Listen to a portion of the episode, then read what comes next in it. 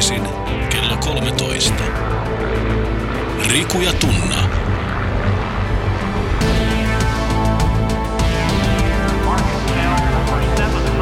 Doc Ventures.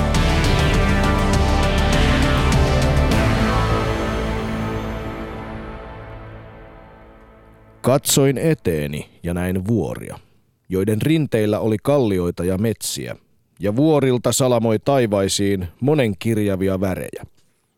Sitten seisoin korkeimman vuoren huipulla ja ympärilläni alhaalla oli maailman kehä. Ja siinä seistessäni näin enemmän kuin pystyn kertomaan ja ymmärsin enemmän kuin näin, sillä minä näin pyhästi kaikkien asioiden muodot hengessään ja kaikkien muotojen muodot niin kuin niiden on elettävä yhtenä olentona. Ja näin, että kansani pyhä piiri oli yksi monista piireistä, jotka muodostivat yhden kehän, laajan kuin päivän ja tähtien valo, ja sen keskikohdassa kasvoi yksi mahtava kukkiva puu, suojaamassa kaikkia yhden äidin ja yhden isän lapsia. Ja näin, että se oli pyhä. Kuten perinteeksi on jo muodostunut, Doc Ventures lähti liikkeelle kansan parantaja Riku Samuli Rantalan lausumalla tekstiotteella. Kyseessä ei tällä kertaa ollut kuitenkaan tavoistamme poiketen raamattu, vaan ote Oglaga Sioux, intiaani Black Elkin eli mustan hirven visiosta.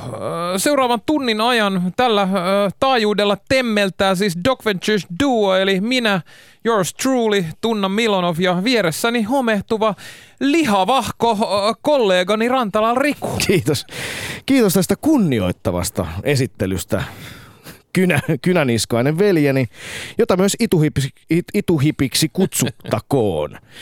Eh, tervetuloa taajuuksille myös omasta puolestani, hyvät kuuntelijat, miehet, naiset ja transsukupuolisiin kehoihin vangitut kanssa kulkijamme. Eh, alkuun tosiaan kuultiin Jussi Korhosen ansiokas suomennos äskettäin ilmestyneestä teoksesta Musta hirvi puhuu. Ja asiaahan se Musta hirvi puhuu.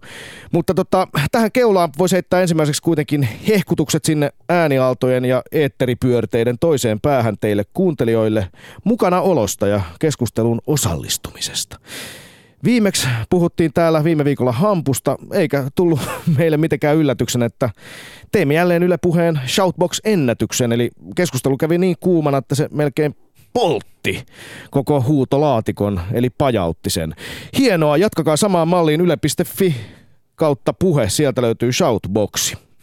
Todellakin ylä- ja alafeset jokaiselle kuuntelijalle ja jopa niille, jotka eivät missään nimessä halua koskettaa hikisiä handujamme. Mutta ennen kuin mennään teemaan, kerrotaan vielä teille, jotka ette tunne äh, konseptiamme, mistä on kysymys. 12 suurehkoa teemaa maailmasta, 12 laatudokumenttia ja 12 syventävää keskustelua. Voi kutsua myös Lapasesta lähteneeksi monimedia pärinäksi, jonka virallinen lähtölaukaus tapahtuu aina täällä Yle puheessa. Juuri näin, ja hommahan jatkuu tämän radiosuoran lähetyksen jälkeen leffan esittelymuodossa Kybä oli Kybä illalla TV2, jota sitten seuraa illan dokkaria.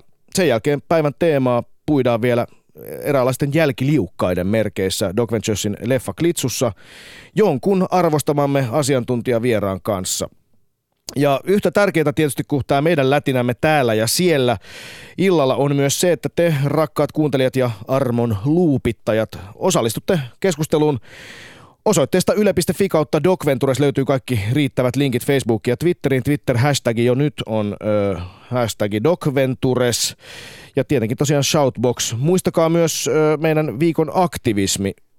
Siinä siis suuri luontokuvakilpailumme yhdessä Suomen luontolehden kanssa tämäkin linkissä yle.fi kautta Docventures. Todellakin. Tämän päivän teemaksi on valikoitunut jälleen kerran isohko aihe. Ja puhumme siis tietenkin luonnosta aika monesta eri näkökulmasta.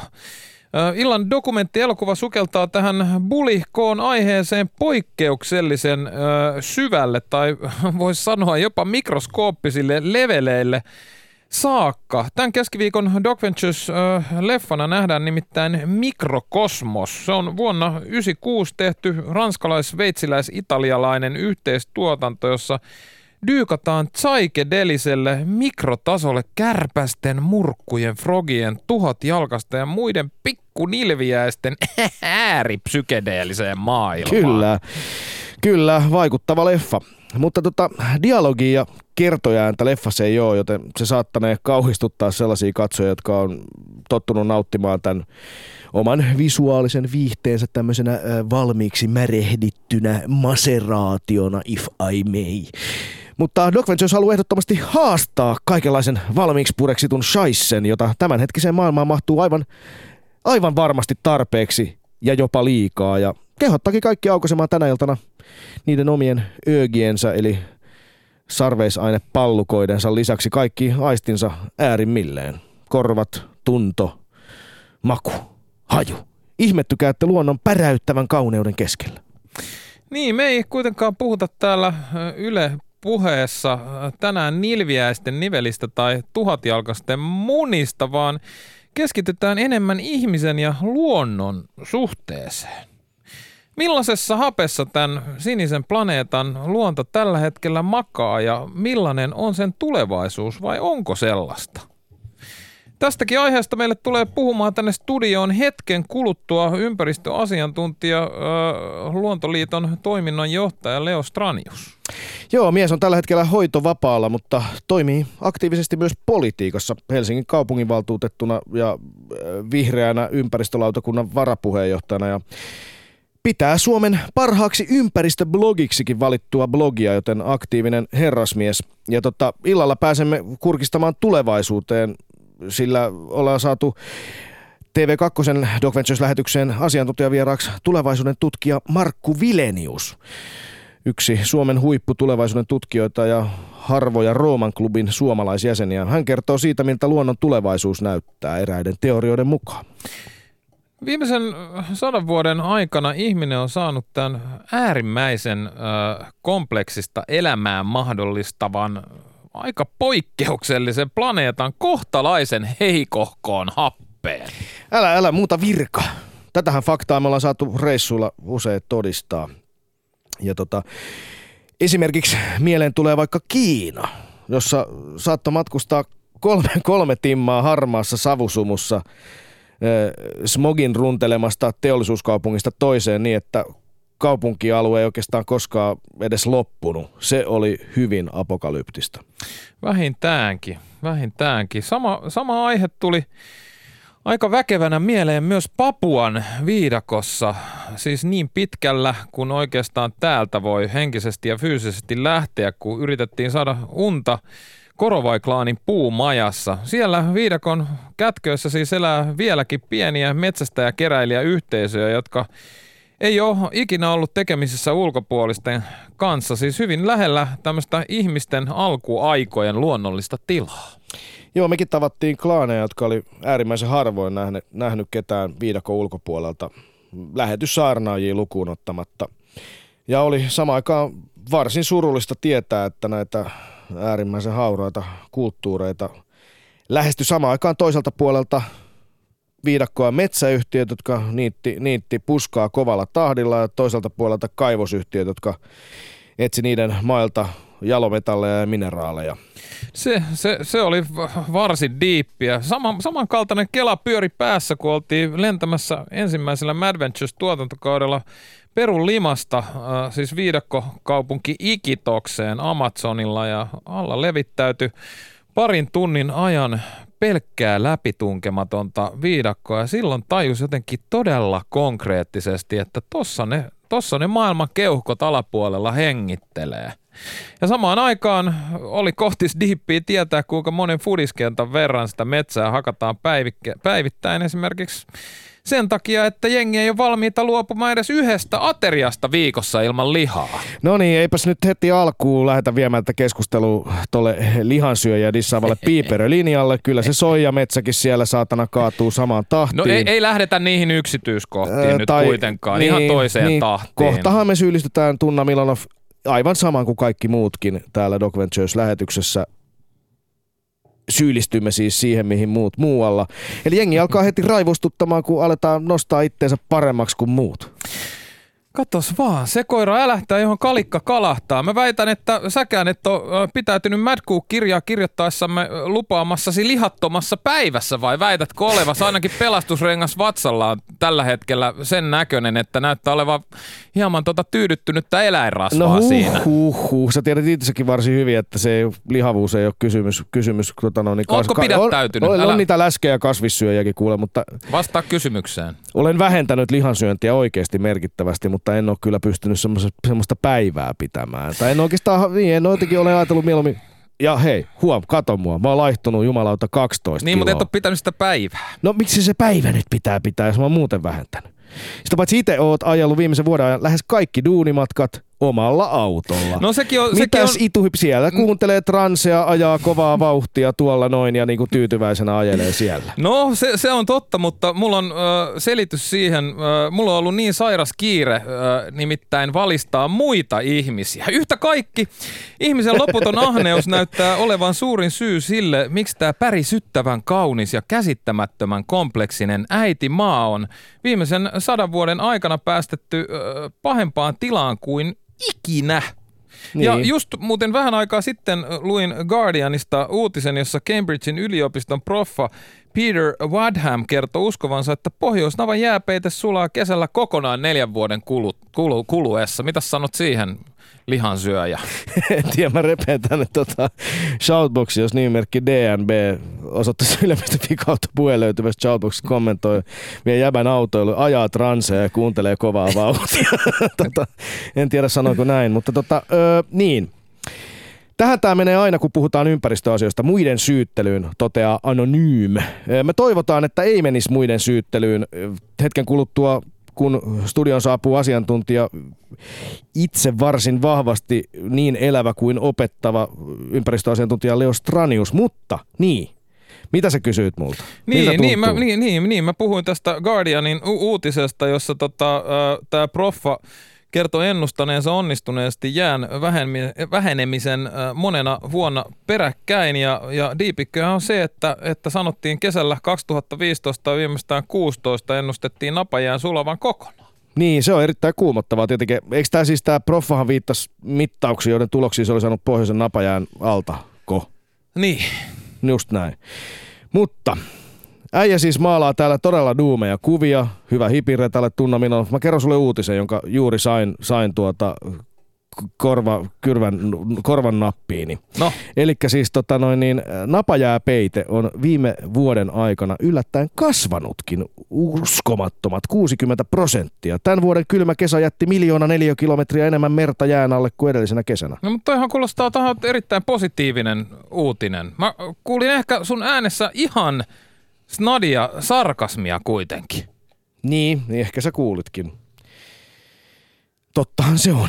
Niin, mä tiedän monia, jotka jatkuvasti etsii merkkejä siitä, että ympäristö, ympäristökatastrofi on liioteltu eikä ihmisten toiminnalla ole, ole mitään merkitystä esimerkiksi il- ilmaston lämpenemisestä puhuttaessa. Kaikki on vaan lu, luonnon normaalia sykliä. Niin sanotaan. Niin. Kyllä se ilmasto on ennenkin lämmennyt. Näinhän- Näin halutaan näinhän- uskoa. näinhän Älkää jotkut- piiperet syyllistäkö meitä, niinkö? Näinkö haluat sanoa No, nyt? mä tiedän täsmälleen, mihin sä viittaat. Että tarkoitus ei tosiaankaan ollut vähätellä ilmastonmuutosta ja sen seurauksia, vaan hehkuttaa pelkästään positiivisella uutisella, joka kuitenkin on, on se, se todettakoon, mikä harvoin suomalaismediassa muuten muistetaan mainita, mainita tämä attribuutti. Tämä oli siis Daily Mailista, mutta harvemmin näemme, näemme, näemme joukkoviestimien muistavan todeta siihen eteen, että roskalehti Daily Mailista. Eli voi ihan yhtä hyvin olla täyttä shaisseja, eli valhetta, eli, eli, eli bazaa. Muistakaa ihmiset tsekata taustat ja kyseenalaistakaa nämä tilastot ja uutiset.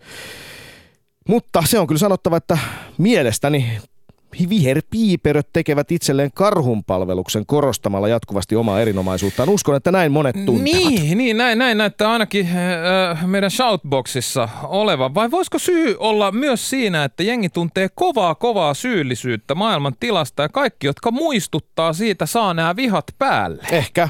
Tosiasioiden esiin nostaminen mielletään syyllistämiseksi ja loppujen lopuksi itsekkyydestä ja laiskuudesta on kysymys, jota ei haluta myöntää, varsinkin Riku Rantalan kohdalla. No se on mahdollista ja ennen kaikkea sinun kohdallasi väitän. Mutta tota, palataan tähänkin ehkä myöhemmin. Mä ehdotan silti, että me mentäis, vietäis tämä niinku keskustelu heti alkuun puhtaille faktaleveleille ja yritettäisiin nähdä kaiken tämän apokalyptisen kuumottelun sijaan eh, myönteisiä asioita siitä, mihin suuntaan kehitys on nyt menossa.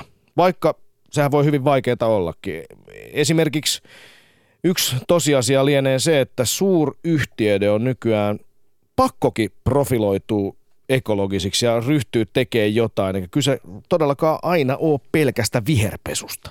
Niin, paljon hyviäkin asioita tapahtuu ja positiivista on se, että tiedostaminen ympäristöasioista kasvaa. Mä en silti voi olla korostamatta, että tulevaisuuden skenaariot on akuutisti huolestuttavat. Maapallolla arvioidaan vuonna 2050 olevan yli 9 miljardia ihmistä, siis 30 prossaa enemmän kuin tällä Boltsilla on, on, on nyt asukkaita ja suurin osa tästä kasvusta tapahtuu nimenomaan vaurastuvissa kehitysmaissa. Se tarkoittaa ympäristön kannalta montaakin huolestuttavaa asiaa, esimerkiksi safka rintamalla. Jotta tämä uusi vaurastunut posse voitaisiin ruokkia, maailman safkan tuotannon on kasvettava psykedeelliset 70 prosenttia. Se on hämmentävä, hämmentävä tosiasia, mutta mulla riittää uskoa siihen, että sekin ongelma tullaan vielä jollain tavalla ratkaisemaan. Esimerkiksi keinoliha se on yksi mielenkiintoinen ja mahdollinen ratkaisu maailman kasvavaan proteiinin tarpeeseen. Ja just hetki sitten valmistettiin maailman ensimmäinen burgeri keinolihasta. Kyllä, seurasin kyseistä lähetystä siis livenä. Kyseessä on siis sian kantasolusta laboratoriossa kasvatettu liha. Se paistettiin siis suorassa striimin lähetyksessä. Tähän lihaan oli duunattu makua parantavia aromeja ja väriä, koska sitä äh, rasvaa, joka antaa makua, ei, ei tossa lihassa vielä ollut yhtään. Siis umamiako? Um, niin, niin, siis, niin, niin. Umami ilmeisesti makua. umami on se, on se maku sitä, joka on. Mutta kuulemma maistui hämmästyttävän paljon lihalta ja myös tekstuuri oli lihamaista. Niin, sen lisäksi, että keinoliha voisi vastata kasvavaan safkan tarpeeseen, niin sehän olisi myös eettisesti kestävää kait, koska silloin tuotantoeläinten ei tarvitsisi kärsiä, mutta mitä sanoo tähän kaikkea epäluonnollista vastustava vaihtoehtoihminen Milanovi Tunna? Niin, ristiriitainen homma, mutta ehkä ihan todella ainoa mahdollisuus. Mä kannatan ehdottomasti, mutta ainoa ihan oikeasti todellinen mahdollisuus maapallon selviytymiseen on kuitenkin elintason huomattava laskeminen ja tästä täysin järjettömästä kertakäyttökulttuurista luopuminen. Se on fakta, jonka varmaan sinäkin Kyllä. Sanot faktaksi. Tämän todellakin myönnän ja täällä sanoo viisaasti myös nimerkki Lauri Shoutboxissa yle.fi kautta puhe. Hävikin määrä pitää pudottaa. Meillä on varmasti hyvin paljon tekemistä kaikilla erilaisilla erilaisilla ratkaisuilla. Keinoliha on kenties niistä kaikkein ö, mielenkiintoisin ja seksikkäin, mutta ihan vaikka toi hyönteissyöminen voisi olla yksi. Mennään niihinkin varmaan myöhemmin. Tosiaan siis edelleenkin on, että jos kaikki eläisi niin kuin suomalaiset, niin me tarvittaisiin kolme ja puolen maapallon resurssit tällä hetkellä pitää hommat kasassa. Niin, saavutetuista eduista on vaikea luopua, kun esimerkiksi täysin lapasesta lähtenyt lihansyönti osoittaa. Lihasta ei luovuta kirveelläkään, vaan kaksitaan sen sijaan keinolihaa. Nimenomaan, justhan tällä viikolla tuli uutinen, että suomalaiset syö lihaa enemmän kuin koskaan. Ja sen alkuperäistä ei tiedetä, tiedetään vähemmän kuin koskaan. Mutta eikö just osoita, että tulevaisuus voi olla valoisa? kun ihminen kohtaa ongelman, se selätetään vaan uudella keksinnöllä. Ei ole, ei ole ihmisen edun mukaista, että luonto voi huonosti loppupeleissä. Eli siksi uskon, että uusien innovaatioiden ja ihmisten ongelmanratkaisutaidon ja luovuuden takia maailma lopulta pelastuu. Katson näin optimistisesti nyt eteenpäin. Niin, mutta onko jo liian myöhäistä? Tästä asiasta ja monesta muustakin meitä tulee aivan hetken kuluttua valottamaan päivän radiovieraamme suomalainen kansalaisaktivisti ja Luontoliiton toiminnanjohtaja Leo Stranius. Yle puheessa. Riku ja Tunna. Doc Ventures. Kello on 13.21 Yle puheessa ja kuuntelet ääniaaltoja, jota lähetetään planeetta maasta. Pohjoiselta pallonpuoliskolta Suomi-nimisestä piskuisesta maasta ja edelleenkin Yle puheen taajuuksilta. Meillä on juuri saapunut studioon päivän vieraamme, suomalainen ympäristöasiantuntija Luontoliiton toiminnanjohtaja hoitovapaaltaan Leo Stranius, tervetuloa. Kiitos paljon. Tervetuloa. Erittäin hienoa, että olet päässyt paikalle.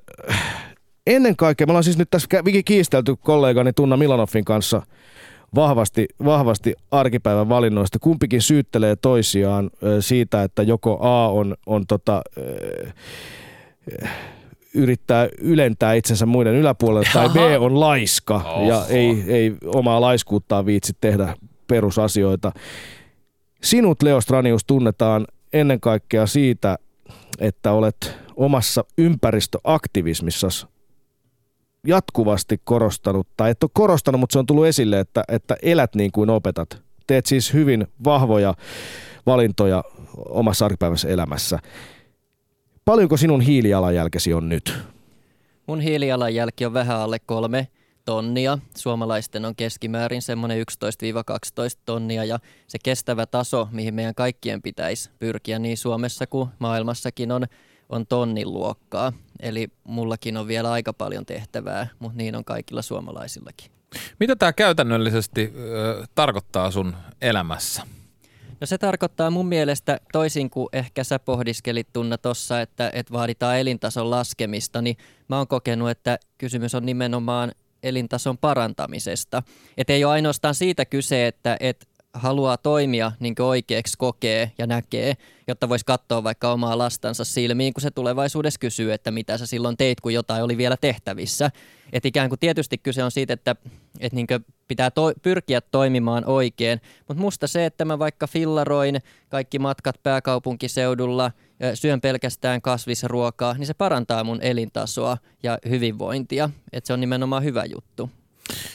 Niin, että kuitenkaan et varmastikaan olettaisin ole koko elämääsi syönyt, syönyt kasvisruokaa, onko näin?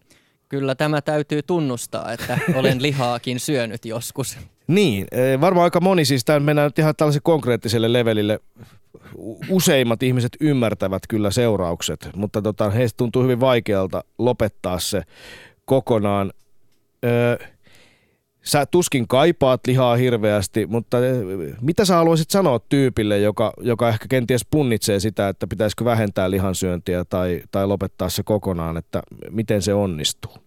Ja kannattaa tarkastella just asioita ehkä pidemmällä tähtäimellä, että mikä oikeasti tekee itselle hyvää. Et koska lihansyönti, lihansyönnin vähentäminen ei ole ainoastaan ympäristöteko, vaan se parantaa myös terveyttä ja hyvinvointia, niin kuin mä mä sanoin. Ja, ja totta kai muutoksia voi tehdä silleen radikaalisti nopeasti, että yön yli muuttaa koko elämän rytmiä, mutta mä en usko, että se kauheasti kestää, että, että mulla ainakin niin on tähän ikään mennessä tullut se, että mä oon pikkuhiljaa vähentänyt sitä lihansyöntiä, lopettanut se, ryhtynyt vegaaniksi, mä oon pikkuhiljaa ruvennut pyöräilemään myös talvisiin. Ja, ja ne muutokset on ollut loppujen lopuksi mun elämänkaarassa tosi hitaita. Ja niitä on tullut sitä mukaan, kun sitä tietoa ymmärrystä on tullut ja toisaalta kun on itse kokeillut sitä, että miten, miten tässä järjestetyssä yhteiskunnassa ja arjessa pystyy jutut järkkäämään. Joo. Niin me lähdettiin heti tämmöiset ärsyttävimmät leveliltä, joka joo, varmasti joo. ihmisiä raivostuttaa kaikista eniten. Jos väitän, että jos jossain vaiheessa sanottaisiin, että ihmisten pitää jättää kokonaan liha, niin siitä ei tulisi mitään ilman laajamittaista ydinsotaa. Siitä sen puolesta puhuu myös esimerkiksi keinoliha.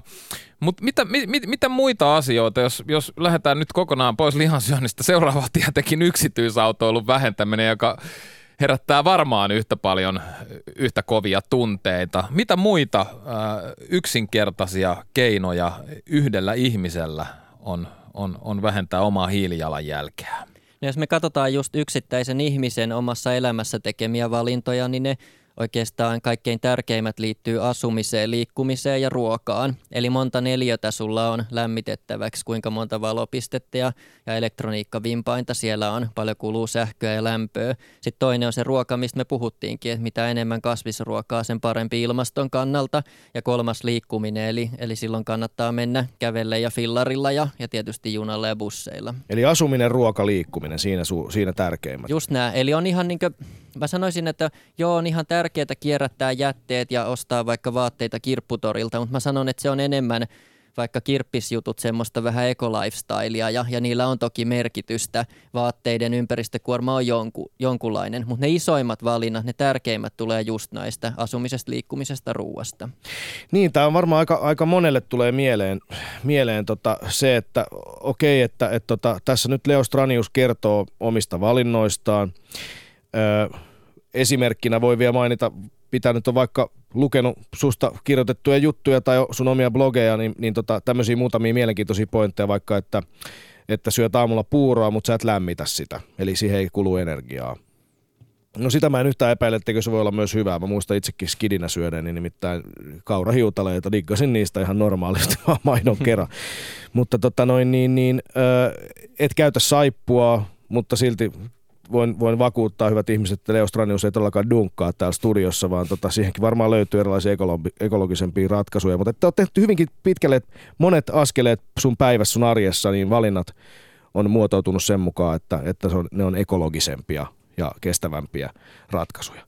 No sitten, kun sä kerrot niistä kysyttäessä, niin ihmisiä rupeaa suunnattomasti harmittamaan se. Ihmiset ajattelee, että no siellä se nyt sitten Jeesustelee meille. Ja sitten ihmiset katsoo hirveän tarkkaan, että Aa, mäkin näen tuossa iPadin tuossa pöydällä, no miksi et ole iPadista luopunut ja niin edelleen. Mitä sä haluaisit heille sanoa? No mä haluan sanoa sen, että, että mun motiivi on oikeastaan nimenomaan toimia oikein sillä tavalla, niin kuin nykytiedon valossa tulisi – meidän kaikkien toimia. Mä en halua syyllistää muita enkä painostaa muita. Me tarvitaan yhteiskunnan rakenteita, lainsäädäntöjä ja taloudellista ohjauskeinoja siihen, että ihmiset muuttaa niitä, niitä elintapoja. Mä koen jotenkin, että, että on ihan älyttömän kohtuutonta, että, että mun pitäisi toimia jotenkin toisin, vaan siitä syystä, että ihmiset nyt sattuu syyllistymään siitä, että mä käyn vaikka lyhyissä suihkuissa tai en lämmitä puuroa aamuisin. Että eihän, eihän se ole niin kohtuullista No totta kai se, on samaa mieltä niin, tietysti, ja totta kai se mua har- kuuluu. Ja tietty mua harmittaa, harmittaa se, että ihmiset syyllistyy. Se ei ole, ole mun tarkoitus, enkä mä sitä halua tehdä. Mä jotenkin vaan haluan, mä näen tämän itse niin oman elämän projektini sillä tavalla, että mä kokeilen sitä ekologista elämää, mikä on mahdollista – niin paljon kuin se on jotenkin kohtuuden rajoissa, että et en mäkään kaikesta luovu, niin kuin, niin kuin juuri mainitsit, että tässä teknologiaa aika paljon hyväksi käytetään. Mutta että, että se on niin elämänkokeilua ja sitä, että, että voi mennä levollisin mielin nukkumaan. Ja toisaalta sitten taustalla ajatus siitä, että, että niin Jumalan kautta me ollaan oikeasti ihmiskuntana vaarantamassa tämän planeetan tulevaisuus ja me tarvitaan joka ikisiä niitä tekoja. Totta kai, että inspiroivia yksilösuorituksia tarvitaan, niitä mä niin yritän hakea, mutta se tärkeämpi elementti on se yhteiskunnallinen vaikuttaminen, jota mä teen työni puolesta, jota mä teen politiikassa ja niin edelleen, että sitä ei pidä unohtaa. Niin, eletään todellakin äh, kohtalaisen äh, kuumottavia aikoja, ei maalailla tietenkään pelkokuvia pelkästään seinille. Paljon asioita on myös tehtävistä, mutta hallitusten välinen ilmastopaneeli IPCC arvioi, että on kohtalaisen varmaa, että 20-30 prosenttia tunnetuista eläinlajeista on korostuneessa uhassa joutua sukupuuttoon, jos lämpötilat nousee maapallolla yli 2,5 celsiusta. Sen sijaan, jos lämpötilat nousee yli 3,5 celsiusta, mallit ennustaa sukupuuttoa 40-70 prosentille eliöistä koko maailman lajeista. Sehän on aika pysäyttävää sellainen. Tämä on ihan karmivaa suorastaan, että – et, ja tällä hetkellä, jos nykymeno jatkuu, niin lämpeneminen on ehkä semmoista 4-6 asteen luokkaa, että noitakin arvioita vielä, vielä kovempaa. Ja joka tapauksessa tämä lajien sukupuuttoaalto on tällä hetkellä kiihtynyt noin tuhatkertaiseksi verrattuna siitä, mitä normaalisti lajeja häviää. Niin, tähän tässähän kohdassa usein aina sanoo, että onhan niitä ennenkin kuollut sukupuuttoon luonnossa, vaikka kuinka paljon eihän siihen ihmisen kannata puuttua. Niinpä, mutta nyt ihminen onkin puuttunut sillä toimenpiteillä, jossa me kulutetaan luonnonvaroja ihan kohtuuttoman paljon. Et, et aina kun laji katoaa sukupuuttoon, niin me ei saada sitä ikinä takaisin. Me menetetään kaikki ne ikään kuin ö, mahdollisuudet, joita siihen liittyy. Ja sitten toisaalta, kun ilmasto lämpenee, olosuhteet muuttuu joka tapauksessa yli pitkällä aikavälillä, niin tietysti elämän säilymisen kannalta olisi hyvä, että se lajikirjo olisi mahdollisimman monimuotoinen. Niin ja varmasti tässä on sekin piirre, mikä, mikä koko ilmaston lämpenemisessä ylipäänsä ympäristökatastrofin edetessä on, on va- vaikeaa tietää, että miten pienet osaset vaikuttaa toisiinsa, miten, miten niin kuin jonkun jonkun aina olleen osan poistuminen muuttaa koko peli, pelipakkaa. Tästä muuten Aasinsiltana, Aasinsillan kautta puhuu myös illan, illan Doc Ventures-elokuva, dokumenttelokuva Mikrokosmos, jossa pääosassa on juurikin sellaiset pienet tekijät, pienet lajit, eli hyönteiset ynnä muut, jotka harvoin on esillä silloin, kun puhutaan sukupuuttoon kuolemista. Kaikki tietää tietää Saimaan Norpan, merikotkan ja niin edelleen, mutta tota noin, niin, harva puhuu niistä kaikkein pienimmistä. Niin, täällä, täällä sanotaan taas äh, äh, muun muassa tota, nimimerkki Tietäjä sanoo, että IPCC ei valehtele tieteessä, mutta se valehtelee poliitikoille tehtävissä raporteissa. Myös IPCC on selvästi äh, kertonut, että ilmastomalleihin ei voi luottaa. Stranius hiljaa siitä lämpenemisestä. Sitä ei tapahdu. Näin, tätä nimi, halutaan, näin tätä halu- tietäjä. Joo, tätä halutaan, tietäjä. T- tätä halutaan uskoa ja ilmeisesti myös tietää. Joo, minusta on miele- erittäin mielenkiintoista, että jos ö, maailman tiedemiehistä käsittääkseni yli 90 prosenttia alan asiantuntijoista, ellei jopa enemmän, on sitä mieltä, että ö, ilmasto lämpenee ja ihmisen toiminta siihen vaikuttaa, niin mä en ymmärrä, miksi siitä nyt tulisi jänkätä. Meidän pitäisi tietää kyllä se, että mikä on, mikä on mitkä ovat ne seuraamukset. Mutta keskustelu käy siellä yle.fi kautta puhe Shoutboxissa kuumana ja omilla leveleillään. Hyvä niin. Perustelkaa puolin ja toisin. Nämä ovat mielenkiintoisia asioita. Niin, Tunna. Niin, niin ei, ei, ei, ei tässä oikeastaan, mä olin, olin tulossa taas yhteen kommenttiin tuolla Shoutboxista, joka rullasi niin kovaa ohi, että, että se meni jo pois. Sulla oli joku ajatus. Niin, Leo Stranius täällä tuodaan muutaman kerran, muutamassakin viestissä esille jälleen kerran tämä oma hyväisyys. Leo Stranius korosti sitä, että hän ei halua omalla elä, elintavoillaan, omilla ratkaisuillaan ö, syyllistää muita, vaan, vaan enemmänkin tehdä kokeilua ja toimia ehkä jollain tavalla myös esimerkkinä. Sä vaikutat poliittisesti hyvin aktiivisesti. Olet Helsingin kaupunginvaltuustossa vihreiden edustajana sitoutumattomana, muistanko oikein, ja, ja tota, sitten Helsingin ympäristölautakunnassa varapuheenjohtajana. Miten ihmeessä, kun kyse on valtavista globaaleista ongelmista, niin mitä jär, kysyn nyt, että mitä hyötyä on näitä asioita edistää täällä paikallisella tasolla? No totta kai siitä on ihan yhtä lailla hyötyä kuin, että pitää joka tasolla edistää asioita omassa arjessa ja elämässä – kunnallisella tasolla, valtakunnallisella tasolla ja tietenkin myös kansainvälisesti. Et ei nämä sulje toisiaan pois. Et jos me tarkastellaan mitä tahansa isoa muutosta yhteiskunnassa läpi historian, niin kaikki ne alkaa jostain pienestä yksittäisestä teosta mistään muusta oikeastaan muutokset ei ole lähtenytkään kuin, kuin siitä, että meillä on ollut joku Martin Luther King tai Gandhi tai, tai vaikkapa Mark Zuckerberg tai joku muu, joka on sitten omalla toiminnallaan muuttanut meidän käsitystä todellisuudesta ja haluaa, haluaa toimia. Niin, moni varmaan ajattelee tällä hetkellä, että mitä väliä sillä on, että että kierrätäänkö mä tai, tai kulutanko mä äh, vähän, kun tuolla joka tapauksessa Kiinan äh, äh, miljoonat ja miljoonat tehtaat tunkee savua piipuistaan ja Venäjä dumppaa Itämereen ties mitä. Mitä, mi, mitä siinä vaiheessa? Se tuntuu aika pieneltä yksittäiset kierrätyspäätökset. Totta kai, mutta että, että jos niiden ikään kuin sen tekemisen kautta, mä koen, että, että tekeminen on sanomisen korkein muoto, että, että jos niistä ainoastaan puhutaan ja voivotellaan, niin se vasta vähän onkin. Että jos siirrytään edes siihen, että jotain tehdään omassa arjessa, niin todennäköisesti silloin myöskin sitten se siirtyy edelleen, jos ollaan tekemässä jotain isompia päätöksiä ja kuitenkin yritysten johdossa, puolueiden johdossa – yhteiskunnan johdossa on yksittäiset ihmiset, jotka tekee niitä päätöksiä perustuen arjen kokemuksiin ja omiin arvoihin. Ja, ja kyllä silloin ne kaikki teot on tietyllä tavalla tärkeitä. Yle puheessa. Riku ja Tunna. Doc Ventures.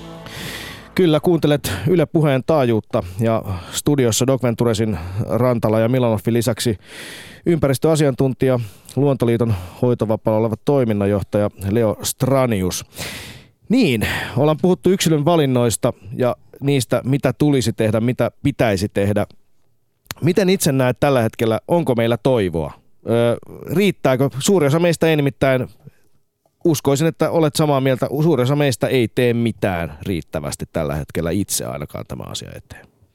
Mä oon siinä mielessä optimisti, että mä uskon, että meillä on toivoa. Että itse asiassa mikään muu ei ole realistinen ajatus kuin se, että me luovutaan fossiilisista polttoaineista ja otetaan tämä ilmastokriisi, ympäristöongelmat vakavasti. Ja, ja kyllä meillä on tällä hetkellä käsissä, meillä on taloudelliset resurssit, teknologinen osaaminen, ja oikeastaan myöskin ihmiset on aika huolissaan ympäristökysymyksistä, että tietyllä tavalla mitään muuta ei puutu kuin semmoista poliittista tahtoa, joka naksauttaisi nämä hommat kohdilleen. Et vaikka toi finanssikriisi musta osoitti sen hyvin, että, että kun tota poliittiset prioriteetit on kohdillaan, niin aika nopeasti löytyy jotain Kreikan tukipaketteja ja semmoisia. Että kun me saadaan samanlainen ikään kuin tietty kriisitietoisuus näihin ympäristökysymyksiin poliittisessa päätöksenteossa, niin kyllä aika nopeasti pystytään tekemään juttuja.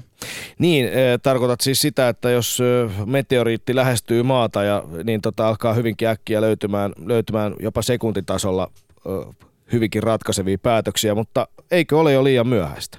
Mä en usko, että on vielä liian myöhäistä. Totta kai voi olla, ja se on ehkä se huolestuttava piirre, että, että me voidaan olla tilanteessa, jossa ilmaston lämpenemistä ei enää pystytä pysäyttämään ja, ja se lähtee karkaamaan käsistä. Se on mahdollista ja, ja se on aika pysäyttävää, mutta ei me voida jäädä jotenkin makaamaan siihen niin pimeyteen ja synkkyyteen, vaan, vaan kyllä meidän täytyy – kyetä toimimaan. Et se on oikeastaan niin elämän semmoinen peruslähtökohta musta, että katsotaan eteenpäin, katsotaan, mitä me voidaan tehdä. Kyllä ihminen on perusluonteeltaan selviytyjä. Niin, tiedon vapaa liikkuvuus on varmaan yksi semmoisia asioita, jotka tulee tulevaisuudessa määrittelemään tosi paljon meidän elämää. Mm, mm. Ja niin, Tämä on todellakin, niin mä, mä jäin jumittaa tätä, tätä shoutboxia, joka siis valtavalla tahdilla blastaa. blastaa. Tässä nimenomaan nyt väännetään hyvinkin paljon tästä, tästä tota, ö, ilmastonmuutosasiasta, onko se nyt, mitä se on ja miten, miten, miten sen, sen tota noin niin, ö, lämpöasteiden ö, kasvukäyrät ovatkaan. Ö, haluatko Leo kommentoida tätä jollain tavalla? No käytännössä tällä hetkellä se ilmastotutkijoiden selvä enemmistö ja yksimielisyys pitää aivan päivän selvänä, että ilmaston lämpeneminen on ihmisen aiheuttama, eikä siitä nyt tarvitse keskustella, kun tarkastellaan yhtään pidemmällä aikavälillä. Totta kai on semmoisia lyhyitä jaksoja, että ilmasto ei ole lämmennyt joka vuosi tai jäätiköt sulannut joka vuosi ehkä yhtä kovaa tahtia. Mutta Siihen että, halutaan tarttua todella jo, jo. voimakkaasti. Aika moni äh, jatkuvasti näyttää myös täällä niin Shoutboxissa. Ja siihen tartutaan just siksi, että ihmiset tietenkin näkee siinä se oljenkori, että mitään ei tarvii muuttaa. Kun mm. faktisesti kuitenkin, vaikka tota, niinkö, elintaso ei sinällään laske, mitä mä väitän, niin kuitenkin iso muutos tarvitaan meidän elintavoissa. Ja niin tarvitaan teidänkin itse asiassa, että kun Ensi viikollahan saadaan taas tähän ilmastokysymykseen lisää evidenssiä, kun julkaistaan tämä hallitusten välinen ilmastonmuutospaneeli IPCC viides arviointiraportti. Samaan aikaan itse asiassa Luontoliitto käynnistää tämmöisen ilmastolupauskampanjan, eli lähdetään taas hakemaan niitä konkreettisia tekoja. Ja, ja mä olisinkin halunnut teidät myös haastaa tekemään, tuossa kun alussa puhuitte näistä omista teoista, niin, niin mä haastaisin teidät tekemään yhden ilmastolupauksen tuohon meidän kampanjaan. Saatte valita sen, mutta mä voisin ehdottaa ehkä esimerkiksi semmoista, että jos Tunna voisi olla kuukauden ilman autoa ja Riku kuukauden kasvisruokavaliolla, niin... oi, oi, oi. Tämä on kova. Mä odotin, Tää on mä odotin kova. todella, todella jotain, jotain vähän iisimpää. Itse asiassa aja, ai, ai, niin ai, samaan ai. aikaan, kun sieltä tuli sana kuukaus, niin mä rupesin ajattelemaan sitä, että kuinka paljon mun elämä hidastuu, mutta tota, ehkä se on vaan hyvä, että se hidastuu. Se Tää, nopeutuu, niin. koska fillarilla tehdä, pääsee nopeammin. Voinko mä, voinko mä tehdä tämän äh, kahden mä... kuukauden päästä, koska mun elämä on paljon helpompaa silloin. Haluaisin, Voiko haluaisin... Leo Stranius? Kyllä tämä sallitaan. Hyvä, mä lupaan. Tämän vuoden puolella siis. Haaste vastaanotettu. Äh, ja tätä ei sitten tehdä kun... tunna milloin silleen, että, että, tota, että sä lähdet ulkomaille olemaan ilmasta autoa. Sitä ei lasketa. Mä yritin tehdä juuri tuon. Okei, okay. no mutta Doc Ventures tuotannon jälkeen, äh, kun elämä muuttuu helpo, helpommaksi eikä tarvitse enää olla kansankynttilä, niin äh, sen jälkeen lupaan, että äh, olen ilman autoa tasan kuukauden. Hyvät kuuntelijat, Luontoliiton toiminnanjohtaja äh, Leo Stranius sai juuri Tunna Milanoffin sitoutumaan autottomuuteen. Voin vakuuttaa teille, hyvät ihmiset, että tätä asiaa tullaan seuraamaan myös loppuun asti. Että... Samoin Rantalan vegaanisuutta niin, lihansyönnistä piti luopumaan, niin mä luulen, että mä en, mä en osaa vegaani, vegaanista elämää tehdä, mutta mä, kyllä mä voin siis tämän aloittaa vaikkapa heti yes. ensi viikonlopun jälkeen, koska mulla on muutama paketti makkaraa jääkaapissa, mitkä pitää niin kuin ihan ekologisuuden nimissä – nauttia ennen kuin tota noin, niin pääsee eteenpäin. Tämä on hyvä haaste. Ihan oikeasti yes. mielenkiintoista kokeilua. Voidaan tätä päivittää tässä eteenpäin, että miltä se tuntuu. Hyvä. Me haastetaan myös teidät, hyvät kuulijat, tekemään joku samanhenkinen kohtalaisen iso ekoteko, mutta väitän, että testatkaa alkuun yhtä lihatonta päivää, vaikka taas lähdetään tähän äh, lihansyöntikummitukseen, mutta väitän, äh, se on yllättävän helppoa. Tämä on itse asiassa, on, on, todellakin, on todellakin niin, ja tässä on mainittuna vieraamme Leo Straniuksen Suomen parhaaksi ympäristöblogiskin valittu blogi suosittelen perehtymään, suosittelen perehtymään, koska siellä aika usein on, on selkeitä yksinkertaisia ratkaisuja esitetty, mitä voi itse kukin toteuttaa. Ne ovat inspiroivia, vaikka oma, oma laiskuus tai saamattomuus tai monet muut asiat usein sen meiltä, meiltä, tota noin, niin, meiltä jättää ne tekemättä. Tuo jengi jauhaa Shoutboxissa edelleen kovaa vauhtia erilaisista asioista liittyen sekä ilmastonmuutokseen että, että moniin muihinkin luontokatastrofiin, mutta eikö se nyt ole, jos jätetään vaikka jopa se ilmaston lämpenemisvääntö sikseen, ja puhutaan ihan vaan siitä, että missä tilassa luonto on, niin eikö se nyt ole päivän selvää, Leo Stranius, että luonto ei voi hyvin ja se voi huonommin kuin koskaan? Tällä hetkellä on juuri näin, että, että sukupuuttoaalto on kiihtynyt ihan ennennäkemättömiin mittoihin. Ilmastokriisi, ilmastokriisi uhkaa riistäytyä käsistä ja, ja me kulutetaan luonnonvaroja paljon enemmän kuin mitä meillä siihen säädyllisesti olisi mahdollisuuksia. Niin, näin kertoo mies, joka itse, itse, itse äh, aiheuttaa hiilijalanjälkeä tällä hetkellä noin kolmen tonnin verran, kun me muut keskivertosuomalaiset ollaan siellä 12 tonnin hujakoilla ja kestävä taso olisi tuhat tonnia. Hei, sain juuri tiedon, että tohtori Lahdenmäki, poliittinen kirjeenvaihtajamme, on hetken kuluttua lankojen päässä. Ylepuheessa Riku ja Tunna. Doc Ventures. Näin on, otamme yhteyden ravintolan Rytmin ykköspöytää, jossa jumittaa poliittinen kirjeenvaihtajamme tohtori Lahdenmäki joka on, hyvät kuuntelijat, tuoreiden tiedustelutietojen mukaan flunssassa. Sitten taas vanhojen tiedustelutietojen mukaan ylipäänsä muuten vaan vieraantunut luonnosta. Tohtori. Lähes ninjan tarkkuudella hankittuja tietoja kyllä, mutta itse asiassa täytyy sanoa, että näitä kalliolaisen hienosta ja näköillä ravintolan palmut tarjoaa mulle eräänlaista lohtua sen sijaan, että menisin esimerkiksi marjaa joidenkin käärmeiden ja hirvikärpästä ja muiden iljettävyyksien armoille. Niin, äh, tohtori Lahdemäki, Doc Venturesin poliittinen kirjavaihtaja, jätät siis marjan poiminnan taimaalaisille. Niin, Suomessahan luonnonmarjoja saa joka miehen oikeuden ansiosta poimia ihan kuka vaan ja ne voi myös myydä verotta. Mutta ilmeisesti tämä homma ei ole tarpeeksi houkuttelevaa ja toden totta on syntynyt firmoja, jotka värvää Taimaasta poimijoita, kuten nyt olemme saaneet lehdistä lukea. Ja siitä on nyt syntynyt kiistaa, äh, paitsi Suomessa myös Ruotsissa, eikö niin, tohtori? Kyllä. Kyse on siis siitä, mitä näille poimijoille on Taimaassa luvattu, eli onko heitä ukotettu lupaamalla tämmöiset epärealistiset tienestimahdollisuudet. Ja nythän ää, ammattijärjestöjen keskusliitto SAK on myös sitä mieltä, että kun näille poimijoille on annettu koulutus ja ne on kiesattu niille osoitettuna alueelle, niin niille pitäisi katsoa syntyneen työsuhteen. Aivan, ja tämä työsuhde siis tarkoittaisiko sitten ilmeisesti jonkinlaista minimiliksaa, eli, eli näille pitäisi maksaa, maksaa jotain työehtosopimuksen mukaista palkkaa. Olisiko tämä sitten myrkkyä näille poimintayrityksille vai? Se voisi olla, olla niille, niiden to, toiminnalle täysin kestämätöntä, mutta itse asiassa meidän täytyy kyllä pohtia sitä, että kuinka eettistä ylipäänsä on roudaa Kaakkois-Aasian köyhistä maista ihmisiä – parakkeihin Suomen korpeen ja panna ne tekee niskalimassa sellaista duunia, joka ei täkäläisille kelpaa. Huolimatta siitä, että varmasti se siitä saatu ansio on hy- hyvin hyödyllistä heille ja heidän, heidän perheilleen Taimaassa, mutta kyllä Suomessa pitää toimia kuitenkin tällaisten pohjoismaisten standardien mukaan. Ja sitä paitsi tästä liksasta vähennetään fyrkat, jotka nämä erilaiset taimaalaiset agentuurit ja suomalaisfirmat on niille etukäteen londannut. Ja nythän on esitetty jopa ihmiskauppaväitekin. Eli kyllä tässä musta ammattiliitto ja kansalaisjärjestöt, jotka näiden poimijoiden asemaa on ajaneet, tekee duunia, joka kuuluisi työsuojeluviranomaisille ja kytille, ja tätä asiaa pitää ehdottomasti selvittää. Niin, näin siis äh, Doc Venturesin poliittinen kirjavaihtaja tohtori Lahdenmäki. Taistelu jatkuu siellä. Miten tohtorin päivä rytmissä etenee?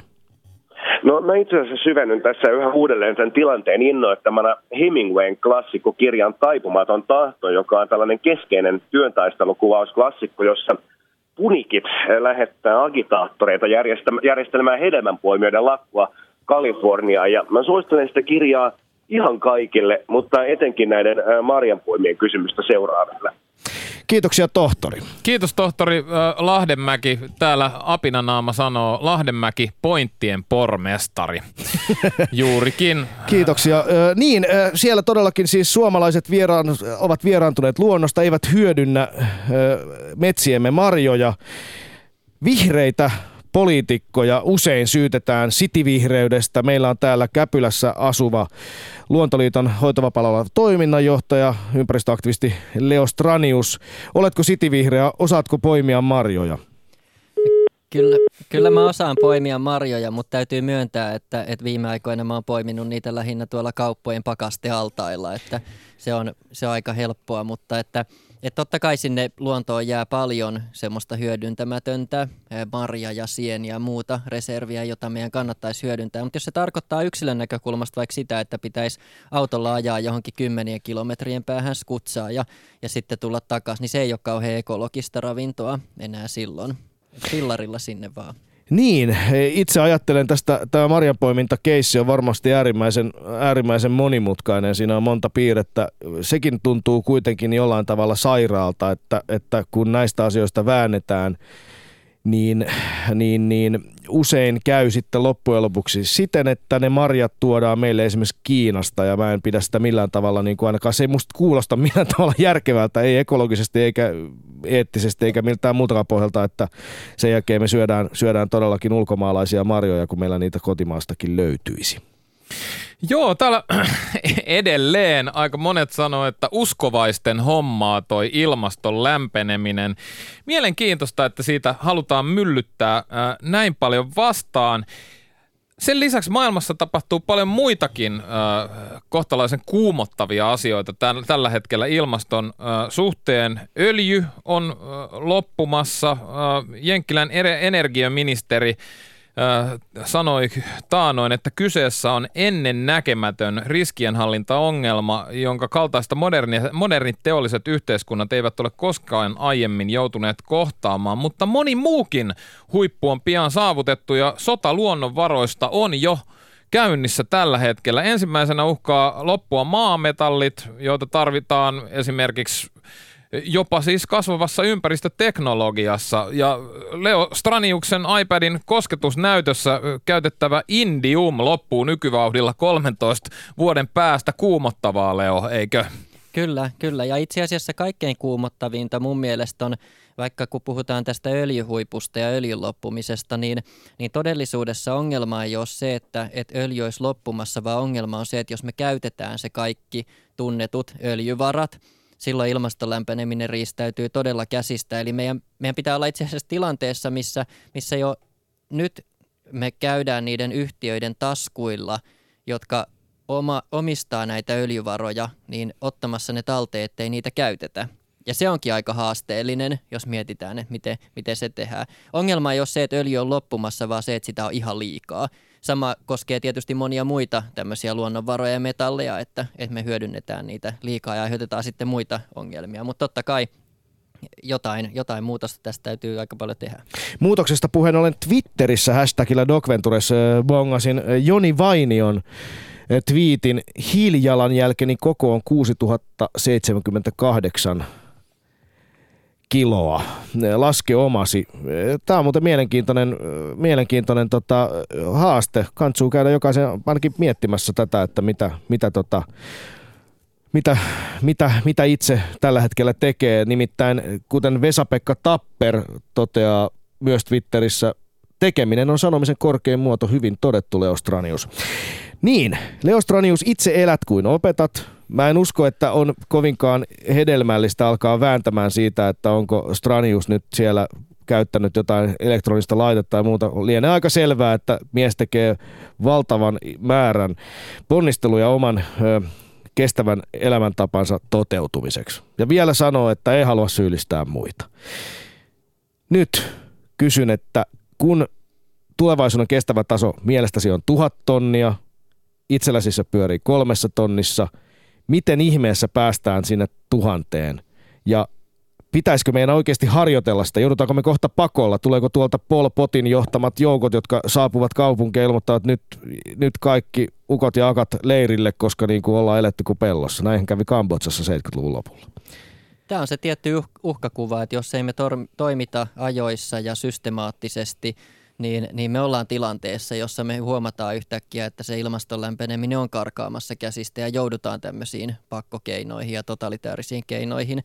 Mä itse uskon, että niin ei tarvitse tapahtua. Ja, ja se, miten me saadaan sinne tonnin hujakoille, niin, niin esimerkiksi mun tapauksessa se suurin ympäristökuorma tulee siitä, että, että Helsingissä kaukolämpöä tehdään fossiilisilla polttoaineilla. Eli tietyllä tavalla, totta kai mä voin säätää vähän pattereita pienemmäksi, mutta mä en kuitenkaan voi suoraan vaikuttaa siihen lämmitystapa muotoon, että käytetäänkö siellä kivihiiltä vai jotain muuta. Ja sen takia musta on tärkeää toimia yhteiskunnallisesti, jotta ne yhteiskunnan rakenteet saadaan tukemaan sitä ekologista elämää, jotta saadaan sitä lainsäädäntöä ja taloudellista ohjauskeinoja. Mutta mä en yksinkertaisesti usko, että äh, ihminen on niin epäitsekäs, kun esimerkiksi katson tota vieressäni homehtuvaa kollegaani, että, että ihminen on ikinä niin epäitsekäs, että pystyy tämmöisiin sun kaltaisiin ekotekoihin. Mä toivoisinkin sen takia, että mut pakotettaisiin olemaan ajamatta autolla kuin tietty määrä viikossa tai tietty määrä kuukaudessa ja sen jälkeen maksaisin raskaita veroja siitä, että ajan autolla tai, tai en ole pitänyt lihatonta päivää. Mä toivoisin, että mua rajoitetaan. Mitä sanot tähän äh, fasismiin? Äh, positiivisesti suhtautuva Riku Rantala. Herra Jumala sentään. Niin, niin, tässä fasisteista puheen ollen, tota, kun Straniusta ja monia muita vihreitä miespoliitikkoja tai ylipäänsä ympäristöaktivisteja syytetään, syytetään aina, että ovat stereotyyppisiä viherpiipertäjiä, niin Straniuksen blogista huomasin muuten, että olet käynyt armeijan. Tämähän on poikkeuksellista toimintaa. Olet myös, olet myös ollut kiinnostunut jääkiekon SM-liigasta. Tämä, tämäkin on hauskaa. Kaikki eivät ehkä aina ole niitä stereotyyppien mukaisia. Minäkään olen stereotyyppinen fasisti. tota noin, niin, no, niin. mutta vastaa kysymykseen. Niin, kyllä mä uskon, että se on pakko lähteä joltain muuta linjalta koska tota, se, se johtaisi ihan äärettömän kuumottavaan tilanteeseen, jossa erilaiset, erilaiset tota, ö, kiertämiset, systeemin pettämiset, eliitin saamat, nomenklatuuran saamat eri vapaudet ynnä muut pilaisi koko homman. Eli kyllä se on pakko lähteä jostain markkinavoimalähtöisemmästä ja, ja rankaisuverotyyppisistä kuvioista, jossa sitten kenties valitettavasti rikkaat pärjää paremmin. Eikö Mitä? se helpottaisi sua, että sut määrättäisi? Totta kai, totta kai. Siis sen takia tämä rakenteen, mitä äsken Stradius sanoi, että rakenteestahan tämä pitäisi niinku mm. niinku voimakkaimmin lähteä tämän muutoksen, mutta sitä ennen pitää toimia itse. Niin, tämä on erittäin kova dilemma mitä tehdä. Niin Heittäytyykö sen varaa, että kohta tulevaisuudessa rakenteet auttavat kuitenkin?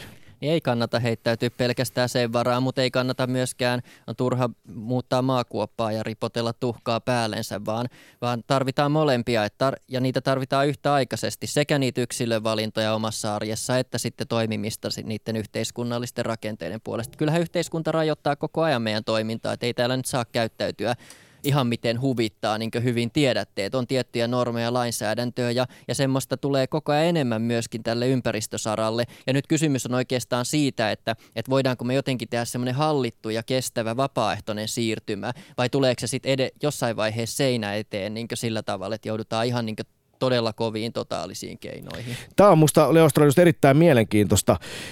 Itse näen, että muutos on väistämättä edessä ja voisi olla järkevää alkaa harjoitella pikkuhiljaa tottumista sellaiseen elämäntapaan, joka meillä ehkä välttämättä on edessä. Ja toinen kysymys, jota aika usein tuu pohtineeksi. Viittasit tuossa Leo aikaisemmin puheessa siihen, että, että kun sinulta kysyvät lapset tai lapsenlapset joskus, että missä olit silloin ja mitä teitte silloin, kun olisi vielä ollut jotain tehtävistä. Tätä on miettinyt monta kertaa, on miettinyt myös kun fasismista puhuttiin, niin vaikkapa natsi-Saksaa, jossa aika iso sukupolvi joutui tätä asiaa pohtimaan ja lapsille vastaamaan, että mitä silloin tiesit, mm. mitä silloin teit.